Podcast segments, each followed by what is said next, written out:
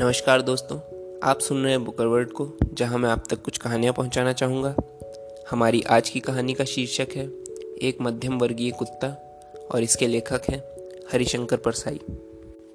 मेरे मित्र की कार बंगले में घुसी, उतरते हुए मैंने पूछा, इनके यहाँ कुत्ता तो नहीं है? मित्र ने कहा, तुम कुत्ते से बहुत डरते हो। मैंने कहा, आदमी की शक्ल में कुत्ते से नहीं डरता, उनसे निपट लेता हूँ। पर सच्चे कुत्ते से बहुत डरता हूँ। कुत्ते वाले घर मुझे अच्छे नहीं लगते। वहाँ जाओ तो मेजबान के पहले कुत्ता भौंक कर स्वागत करता है। अपने स्नेही से नमस्ते हुई ही नहीं कि कुत्ते ने गाली दे दी। क्यों आया है बे? तेरे बाप का घर है। भाग यहाँ से। फिर कुत्ते के काटने का डर नहीं लगता।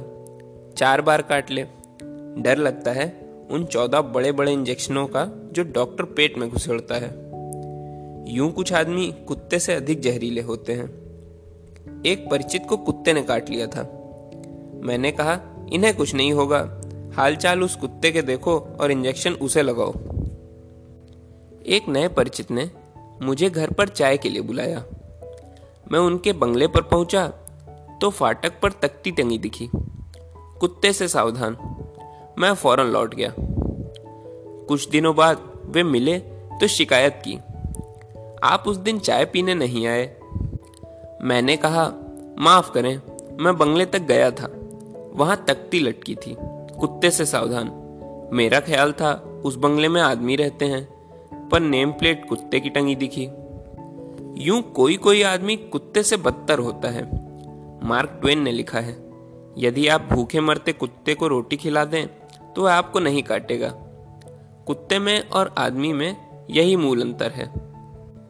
बंगले में हमारे स्नेही थे। हमें वहाँ तीन दिन ठहरना था। मेरे मित्र ने घंटी बजाई तो जाली के अंदर से वही भौं भौं की आवाज़ आई। मैं दो कदम पीछे हट गया। हमारे मेजबान आए। कुत्ते को डांटा, टाइगर टाइगर। उनका मतलब था, शेर, ये लोग कोई चोर डाकू नहीं है, तू इतना वफादार मत बन। कुत्ता जंजीर से बंधा था। उसने देख भी लिया था कि हमें उसके मालिक खुद भीतर ला रहे हैं, पर वह भौंके जा रहा था। मैं उससे काफ़ी दूर से लगभग दौड़ता हुआ भीतर गया। मैं समझा, यह उच्च वर्गीय कुत्ता है। लगता ऐसा ही है। मैं उच्च वर्गीय का बड़ा अदब करता हूँ, चाहे वह कुत्ता ही क्यों ना हो। उस बंगले में मेरी अजब स्थिति थी। मैं हीन भावना से ग्रस्त था। इसी अहाते में एक उच्च वर्गीय कुत्ता और इसी में मैं। वह मुझे हिकारत की नज़र से देखता। शाम को हम लोग लॉन में बैठे थे। नौकर कुत्ते को अहाते में घुमा रहा था। मैंने देखा, फाटक पर आकर दो सड़कियाँ आवारा कुत्ते खड़े हो गए। वे सरभरा कुत्ते थे। वे उस कुत्ते को बड़े गौर से देखते। फिर यहाँ वहाँ घूमकर लौट आते और इस कुत्ते को देखते रहते। पर यह बंगले वाला उन पर भौंकता था। वे सहम जाते और यहाँ वहाँ हो जाते। पर फिर आकर इस कुत्ते को देखने लगते। मेजबान ने कहा, यह हमेशा सिलसिला है। जब भी यह अपना कुत्ता बाहर आता है, वे दोनों कुत्ते इसे देखते रहते हैं। मैंने कहा, पर इसे उन पर भौंकना नहीं चाहिए। यह पट्टे और जंजीर वाला है, सुविधा भोगी है। वे कुत्ते भूखमरे और आवारा हैं। इसकी और उनकी बिरादरी नहीं है। फिर यह क्यों चुनौती देता है? रात को हम बाहर ही सोए। जंजीर से बंधा कुत्ता भी पास ही अपने तक पर सो रहा था। अब हुआ यह कि आसपास जब भी वे कुत्ते भौंकते, यह कुत्ता भी भौंकता। आखिर यह उनके साथ क्यों भौंकता है? यह तो उन पर भौंकता है। जब वे मोहल्ले में भौंकते हैं तो यह भी उनकी आवाज़ में आवाज़ मिलाने लगता है, जैसे उन्हें आश्वासन देता है। कि मैं यहाँ हूँ, तुम्हारे साथ हूँ। मुझे इसके वर्ग पर शक होने लगा है। यह उच्च वर्गीय कुत्ता नहीं है।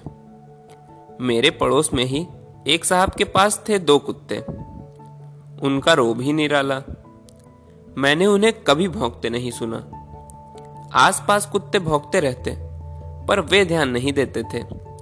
लोग निकलते, पर वे झपटते भी नहीं थे।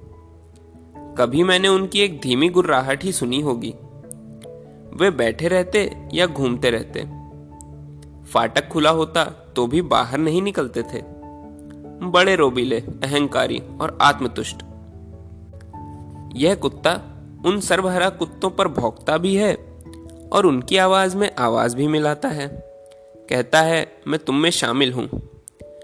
उच्च वर्गीय झूठा रोब भी और संकट के आभास पर सर्वहरा के साथ भी यह चरित्र है इस कुत्ते का। यह मध्यम वर्गीय चरित्र है। यह मध्यम वर्गीय कुत्ता है। उच्च वर्गीय होने का ढोंग भी करता है और सर्वहराक के साथ मिलकर भौंकता भी है। तीसरे दिन रात को हम लौटे तो देखा कुत्ता त्रस्त पड़ा है। हमारी आहट पर वह भौंका भी नहीं। थोड़ा सा मरी आवाज़ में गुर्राया। आसपास वे आवारा कुत्ते भौंक रहे थे। पर यह उनके साथ भौंका नहीं। थोड़ा गुर्राया और फिर निढाल पड़ गया। मैंने मेजबान से कहा, आज तुम्हारा कुत्ता बड़ा शांत है। मेजबान ने बताया, आज यह बुरी हालत में है। हुआ यह कि नौकर की गफलत के कारण यह फाटक के बाहर निकल गया। वे दोनों कुत्ते तो घात में थे ही। दोनों ने इसे घेर लिया, इसे रगेदा। दोनों इस पर चढ़ बैठे, इसे काटा हालत खराब हो गई। नौकरी से बचा कर लाया।